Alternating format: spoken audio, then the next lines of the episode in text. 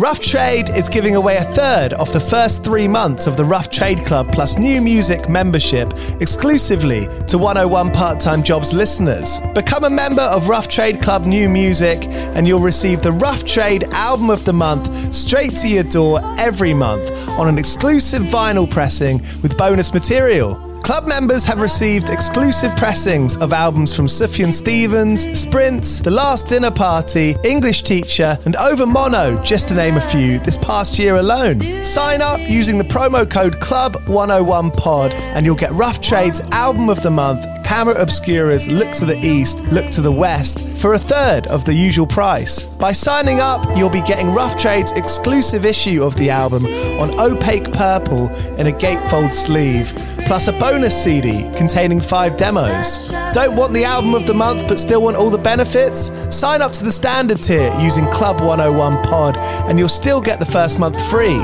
You'll also get free shipping on all orders, 10% off at the bar and on secondhand vinyl in store, and exclusive access to sold out Rough Trade events. So don't hang around. Head to roughtrade.com slash club and sign up with the code CLUB101POD. That's CLUB101POD and claim money off Rough Trade's Album of the Month today. This offer is for UK residents only.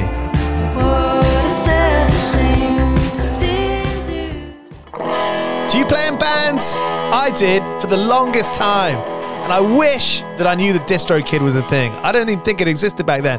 DistroKid makes music distribution fun and easy with unlimited uploads, and artists keep 100% of your royalties and earnings. A million plus artists rely on DistroKid to get their music on Spotify, Apple, YouTube, TikTok, Tidal, Instagram, and all the major streaming services.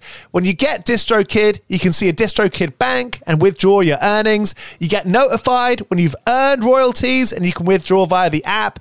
And you can even check your streaming stats on Spotify and Apple. Get 30% off your first year on DistroKid by going to distrokid.com slash VIP slash 101 pod. 30% off for your first year. That's not bad. We know it's a tough world out there. Why don't you make it easier for yourself? And to get 30% off that free year as an artist, where you get 100% of your royalties and earnings, go to distrokid.com slash VIP slash 101 pod. All right, stay with me. I'll be right back after this. The future is a hefty responsibility and not one that we take lightly. But then taking things lightly has never been what Hefty is about. That's why we've created the Hefty Renew program that turns hard to recycle plastics into valuable resources like park benches and building materials. To participate, simply fill up an orange Hefty Renew bag with accepted items, tie it up, and drop it in with your regular recycling. That's it. It's that easy. It's time to rethink recycling with Renew. Particular valued resources may vary by geography. More info available at heftyrenew.com. Step into the world of power, loyalty, and luck. I'm gonna make him an offer he can't refuse. With family, cannolis, and spins mean everything. Now, you wanna get mixed up in the family business. Introducing The Godfather at ChumbaCasino.com. Test your luck in the shadowy world of The Godfather slot. Someday, I will call upon you to do a service for me. Play The Godfather now at ChumbaCasino.com. Welcome to the family. No purchase necessary. VGW Group. Void where prohibited by law. 18 plus. Terms and conditions apply.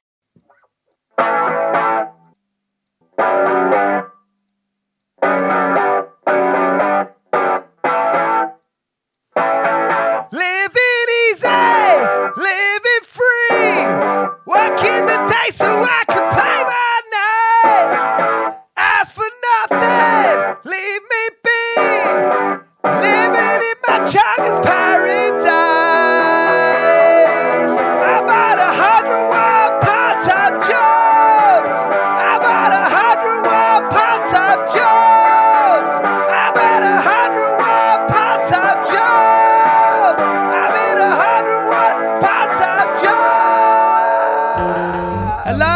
you're listening to 101 Part-Time Jobs. It's the podcast where I speak to bands to find out what they've done to stay afloat. Past and present, best and worsts, the whole hog. Getting your ducks in a row while playing in a band is a pretty hefty task. Easy Life are the latest to cancel a tour, following Animal Collective and Little Simz. citing financial issues. The world's just getting harder for that stuff. And I've all of a sudden started getting clickbait articles on celebs who now have normal jobs. But I assure you, this podcast is for fun. We're not going to get bummed out here. Oh no. It's a fun show and we enjoy ourselves despite everything. And on today's episode is Lyndsey, who sings in New Pagans, the Belfast band, who are this Friday releasing their new record, Making Circles of Our Own. The album's coming out on the legendary indie label Big Scary Monsters. Like I said, it's out this Friday and it's chock full of bangers. Cheers for listening to 101 Part Time Jobs, supported by 2000 Trees Festival, just a few hours away from London in Cheltenham. In July, they're having a four day festival starting on the Wednesday, ending on the Saturday.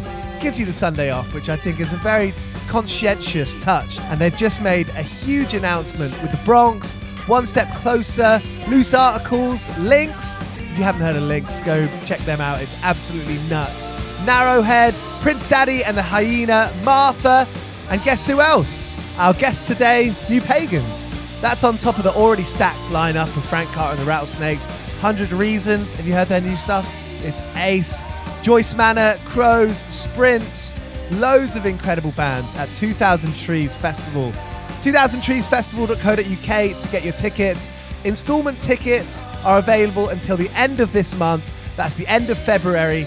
If you want to get your full ticket for 2000 Trees 2023, you can go to Dice, and if you use the promo code 101pod, you can get 20 quid straight off your ticket. It's free money. 2000 Trees. It's an amazing independent festival. I highly recommend heading there this July. All right, here's Lyndsey from New Pagans on 101 Part Time Jobs. Go well.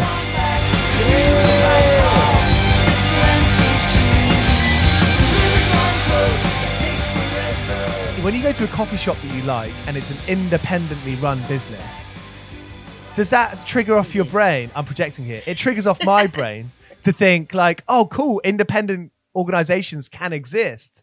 You know, there's a place in the world for these independent places to exist. You don't have to work at the big supermarket or you don't have to work at a giant organization. Yeah, exactly. Yeah. And there's quite in Belfast there's quite a few places like that now where you go and you just feel that you know the owner and not necessarily in a personal level but you you get to chat to them and you know they tell you about their day the, just that whole atmosphere in those cafes or those places like yoga studios and stuff um yeah you feel part of a community then don't you when you're like it's not just this big chain We're, we're all told about this like hyper individualism. That's what people call it, right? Where we feel so alone. When I when I left school when I was 18 and I, I did the, the extra two years after 16 and I felt incredibly alone in knowing what to do and I didn't Mhm. feel like there was much of a community. You know, I didn't really get much advice yeah yeah from my you know my mum was really in, in- you know supportive of like being like do be a journalist do that thing but other than that like i didn't yeah. fucking know you know and i and i, I, I there's lo- I, there's plenty of people that i know I'm, I'm close with that have a similar experience what was your experience i mean did you grow up in belfast and what kind of options did you look at when you were getting to that leaving school age Yeah, no. I, when I was eighteen, I'm from uh, Enniskillen in County Fermanagh, so a pretty rural community. Um, so my main aim was to get out of there. I think that happens for a lot of like people that live in small towns. They're like, I want to go to the big city, which for me was Belfast. Um, I thought about going to. I was going to art college. and knew that my parents were really supportive of that, but I didn't know which one. And I actually thought about going to Glasgow School of Art, but I decided not to because I ended up meeting a guy, and I was like, no, I'll stay in Belfast classic it's grand, you know. Yeah, classic, but I, not a mistake because I absolutely. I mean, he lived in Belfast for over ten years. I loved it. You know, brilliant just loved it. And that yeah, that's So- quite a lot of pressure on you, uh, as, as a lot of pressure on teenagers. And a lot of people from Belfast go to Glasgow, don't they? There's a big connection there. They do, yeah. It seems like I don't know why England. No, nowhere. And I never even looked at London or anything, and it wasn't. Nobody was swaying me either way or that. I don't know why Glasgow. I had friends, a couple of friends in Glasgow that I just met on a summer holiday, so maybe that was the reason. And I had visited Glasgow School of Art and had a tour around it, and I was like, it's a very romantic, beautiful place and soaked in history. I was cl- I think I even applied. I can't remember the details, but somewhere along the line, I decided that I was going to Belfast. So, um, and you yeah. know that that's the way we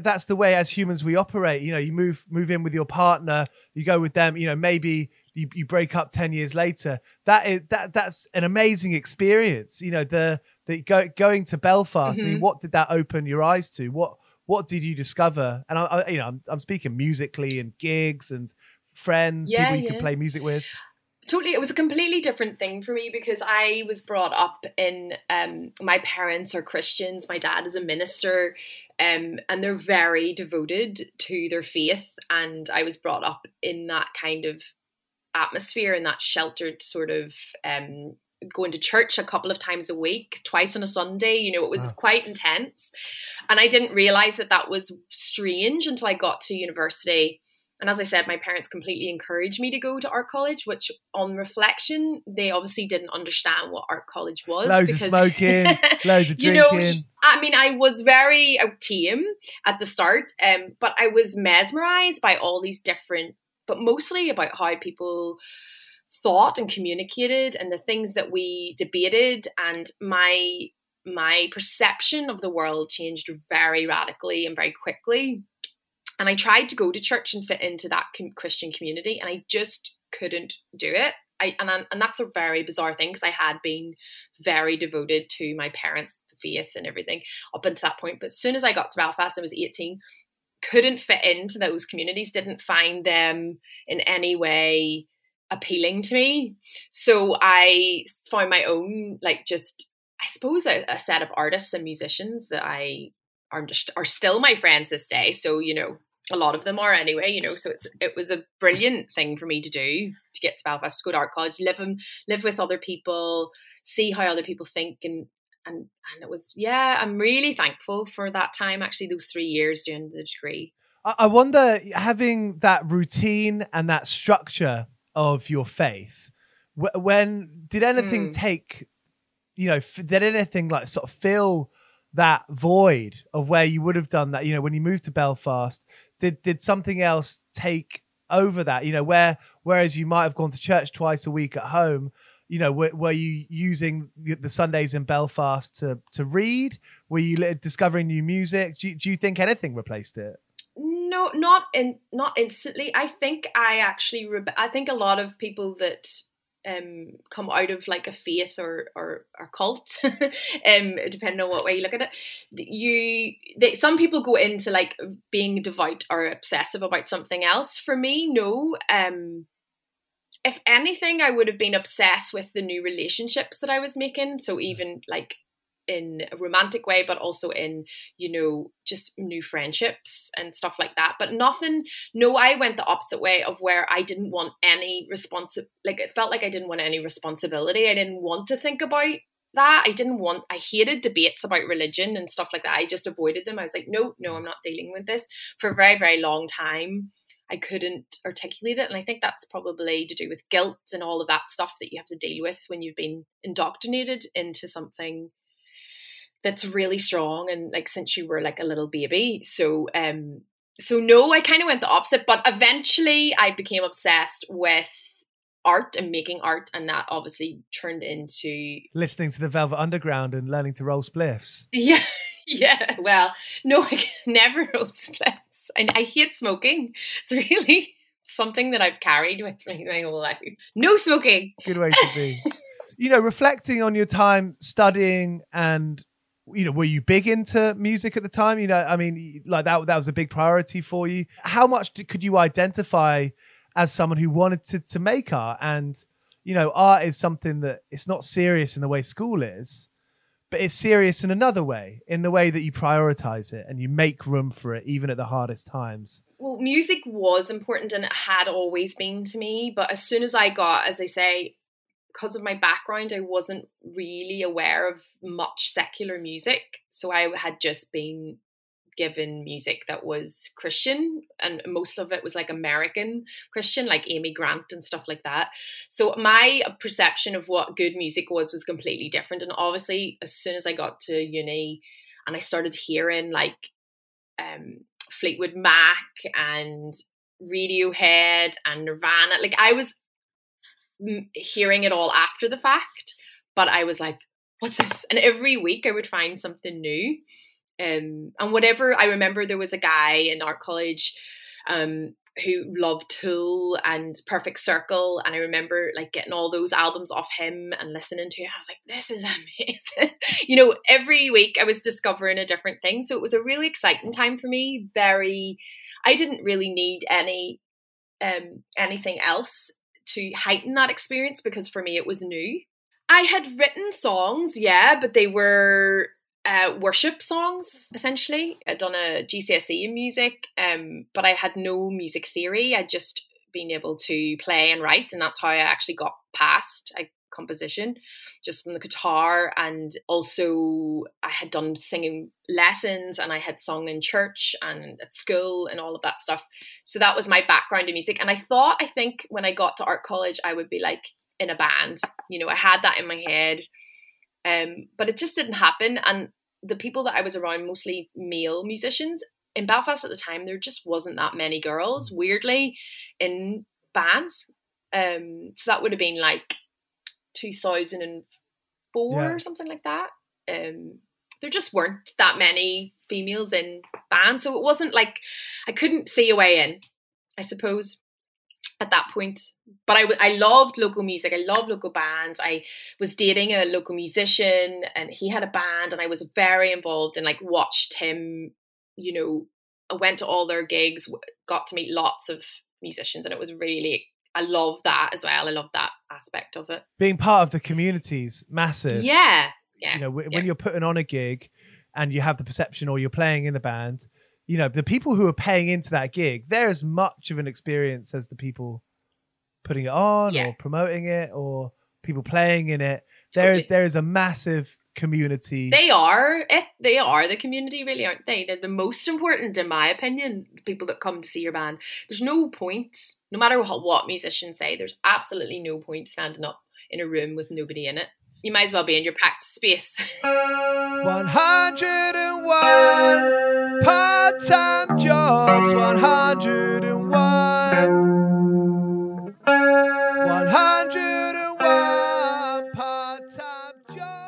there, there's so much organization there it's there, there's so much kind of thought there and, work to do with each other when was the first what was your first job that you had during the band that you had to really kind of give them the runaround so you could prioritize music. Well, luckily, whenever we started the band, I started a PhD at the same time. So, um, so actually, it worked out really well because I, essentially I could be self it's self employed in a way. You're you could keep your own hours as long as you got your work done type thing.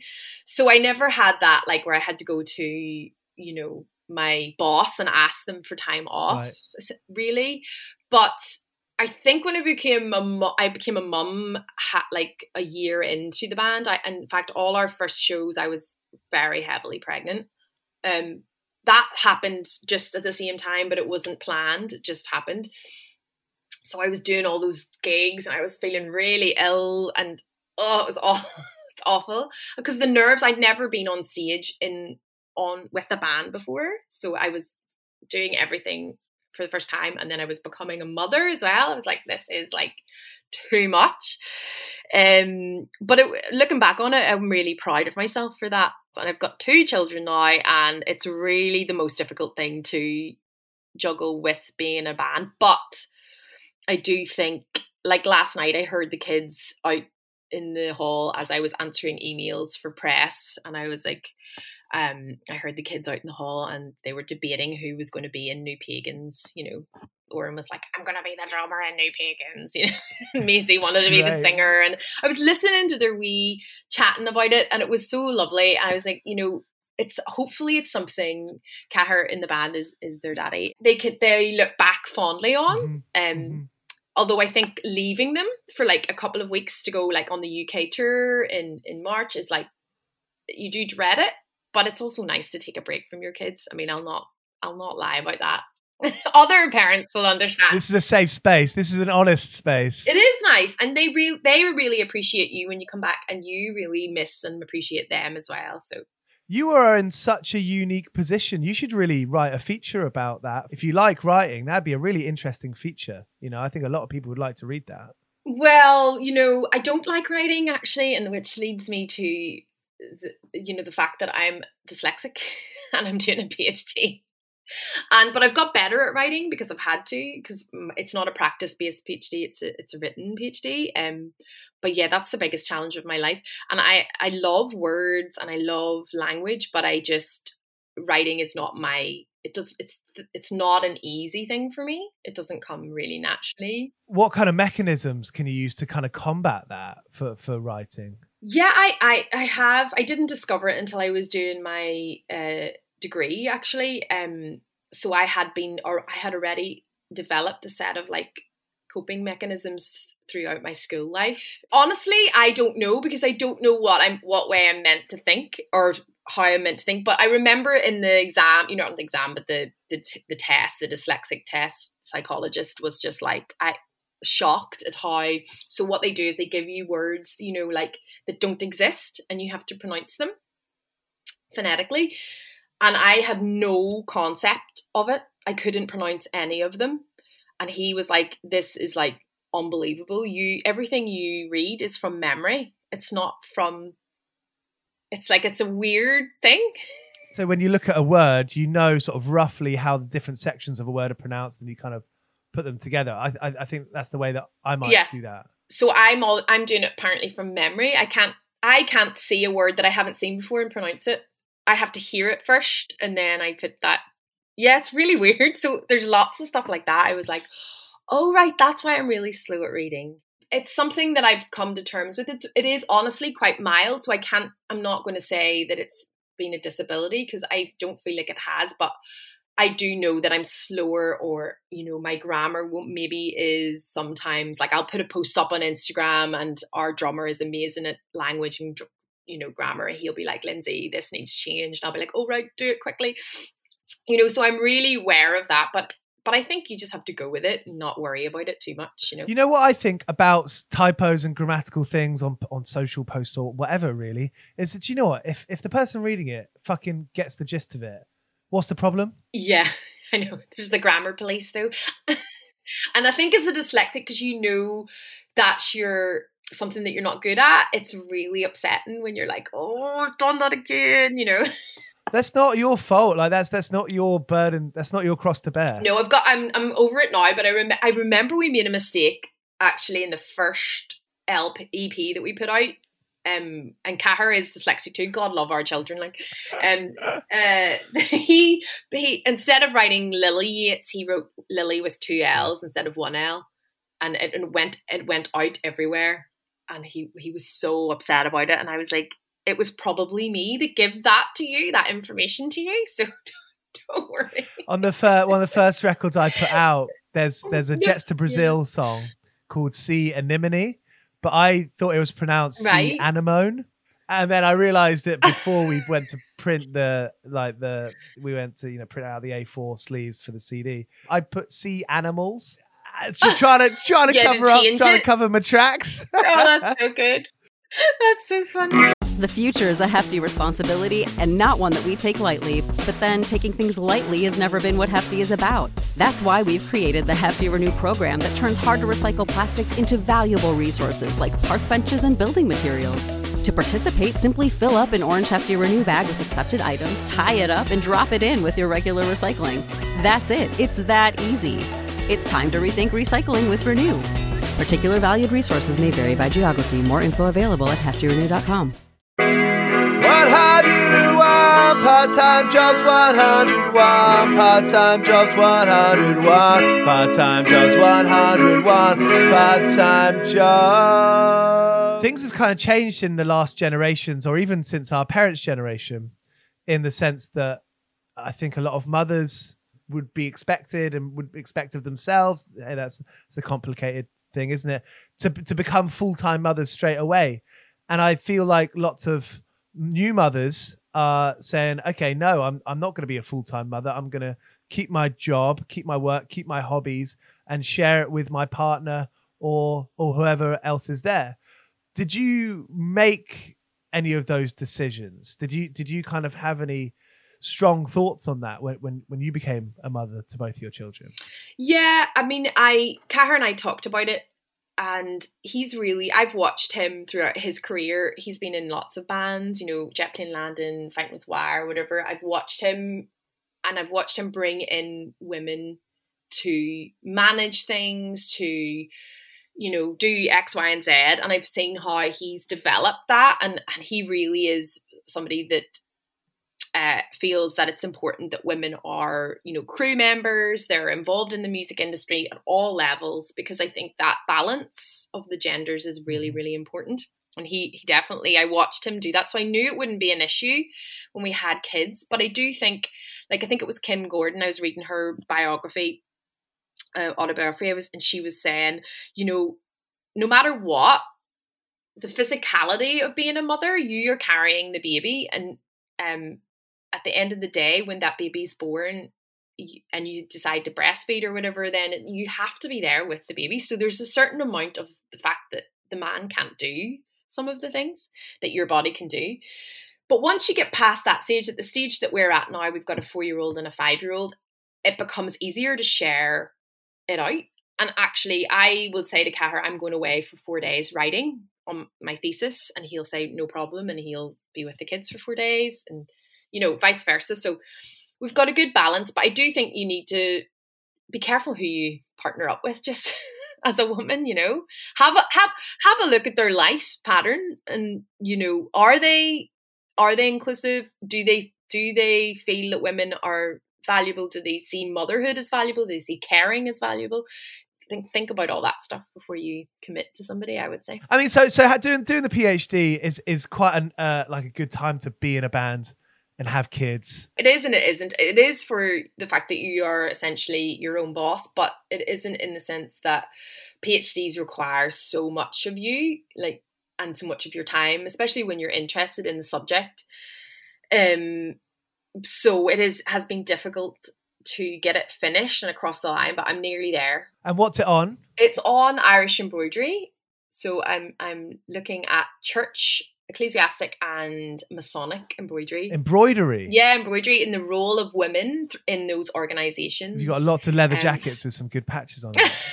no, the church. No. so there's a huge history in that. There's there's lots going on there. Yeah, I'm focused on the island of Ireland, so stuff made here. So, um, yeah, it's really interesting, really good. Amazing. Do you remember what fed that idea onto you? Yeah, I well, I'm an embroiderer pra- uh, practicing, and I love that's my main technique that I use for visual art. So I, I then uh, the bass player in the band was in an exhibition in a tattoo parlor in Belfast, um, and it was they had gone to the local Masonic museum and responded and like displayed their work in this tattoo shop. And then I went to see that and I was like I want to see this museum you know I want to see the textiles and embroidery that they have there. So um I got a tour and I was like right this place is amazing. But I knew that it was moving and it was being packed down and they didn't know where it was going and and it actually doesn't exist anymore. But before that happened I went in and took lots of photographs and that's that was the beginning of the the PhD I, I took it to the university took the idea to the university and they were like yeah this is great That's quality. yeah, it was really. It was, see, when you're passionate about something, doors open up because you are interested. You know, you're focused and passionate, and I suppose that's embroidery has been my obsession. If if you were talking earlier about like what replaced religion, probably embroidery. probably eventually embroidery did.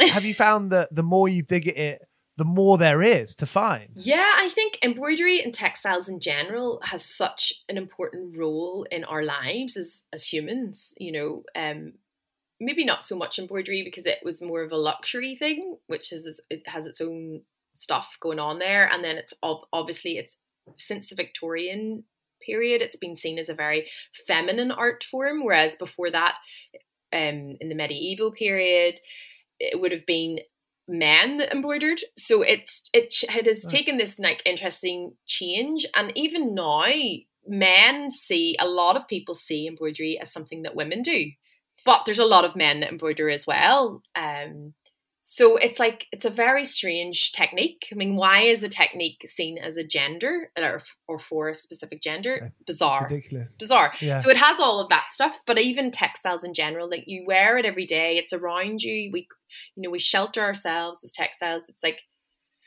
it's really a very interesting uh, material, and it is so prominent and important. And we we because we see it every day, we really don't think about it. We don't think about how it was woven or knitted or you know designed, the patterns, all of that stuff. They got to speak to some of the crusty punks, Yeah. and their whole outfits are made out of. Very interesting. I'm sure there's a PhD on that somewhere. What was the hypothesis, or or what was the kind of conclusion that you came to? Yeah, I mean, the conclusion, I haven't written the conclusion yet, but what I'm trying to show is that women played roles, Irish women played roles in the Masonic order in the churches when they had very limited roles. Like they weren't allowed to be seen as leaders, and, and obviously in the Masonic, they weren't allowed to be involved at all. But actually, through making these, embroidering these objects, they were part of those communities and they were vital parts of those communities. So it's sort of just bringing to light the role of women in those organizations through their embroidery. That's kind of the the main the principle of the whole thing. Do you think there's been any direct correlation to what you've been learning and the lyrics that you've been writing, and specifically lyrics for making circles of our own? Do you think there are symbolism? Do you think there's imagery? Do you think there's storytelling that that you can really kind of draw a direct line between that and and embroidery and, and what you've been studying? Yes, there has been and, and definitely in the first album and, and also on this on this second second album as well. Yeah, there there has been. I think just sometimes I discover things that aren't going to be written into the the- thesis, but I'm like that's really interesting and it takes me down like a rabbit hole. And I'll be like, right, this is for new pagans, and I'll maybe write a couple of notes on it, or I'll I'll just remember when we're writing a song. I'm like, oh, that was really interesting. I'll I'll I'll chat about that. But the, say for instance, the latest single, John, um, there we are, John. It's like it was more me looking for inspiration for my garden, my garden that I hope to someday have, and I was looking for like because I love gardening, and I was like, right, I need to find something a garden in a coastal area that like what plants can I have, and then I came across Derek Jarman's garden at uh, Dungeness, and I was like, this is amazing and became obsessed with that.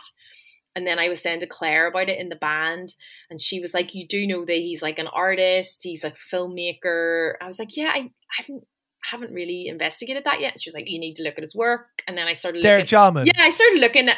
I'd heard his name, but I never like looked into his work, life work. And then I was like, but through his garden, it all opened up to me. I was like, this is amazing. You know, what an interesting Right. person. So the whole song is about him, but it's really about me wanting a garden. And probably more about the fact that as a creative, it's really hard to have everything. It's hard to have stability, you know, financial stability, which then eventually leads you to having a home and a garden and all of that stuff. So it kind of is about that, really, but it, it's through the language using his garden as the kind of struggles. 101 part-time jobs. yeah, 101 part time jobs, but being hopeful that someday you might make some money. 101 part-time jobs.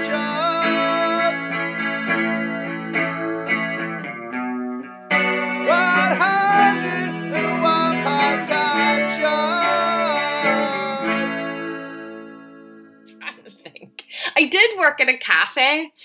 And I remember everybody was like, my parents were like, oh my God, why are you working in a cafe? You're going to drop something, you know, blah, blah, blah. Um, and I, I, I was literally just moved to Belfast. So I worked in the cafe for like a couple of years and they never, ever let me make coffee. So I must have been really shit at it. I would serve, I would do everything else. They would never let me make coffee. I don't know why though. So although it's not a mistake, I obviously wasn't given off. Like they didn't even let me try. Um I remember being raging after two years of like leaving and being like, I don't have any coffee skills. It's kind of the one thing you'd hope to learn from there, wouldn't it? nothing, nothing. no. Lyndsey, thank you so much. oh, it's thank great. you, Giles. Yes, thank you for all the questions. It was really interesting. Great. Cheers. Then. okay, bye. All right. So that was Lyndsey from New Pagans and 101 Part Time Jobs. New Pagans' new album, Making Circles of Our Own, is out this Friday on Big Scary Monsters. Go and search for it. And see you later this week with an episode with Name a Bok. Here's Cock Sparrer. I've been working all day for me mate on the side, running around like a blue ass fly. I've been working, yeah, I've been working all day for me mate.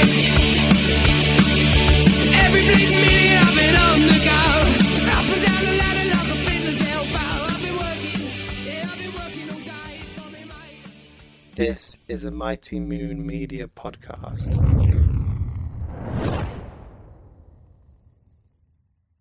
Everyone is talking about magnesium. It's all you hear about. But why? What do we know about magnesium?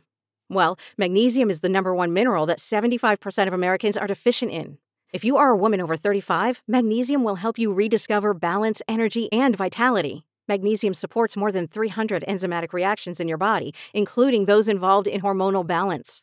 From functional medicine doctors to mental well being and female hormone experts, we all know that magnesium is the one mineral to improve all aspects of well being and health. But which one?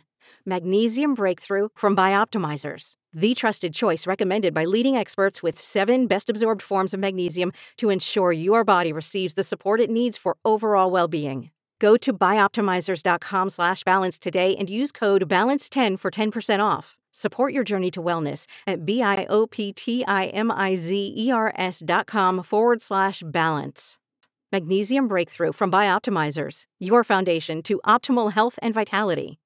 Judy was boring. Hello. Then Judy discovered ChumbaCasino.com. It's my little escape. Now Judy's the life of the party. Oh, baby, Mama's bringing home the bacon. Whoa, take it easy, Judy. The Chumba life is for everybody. So go to ChumbaCasino.com and play over 100 casino style games. Join today and play for free for your chance to redeem some serious prizes.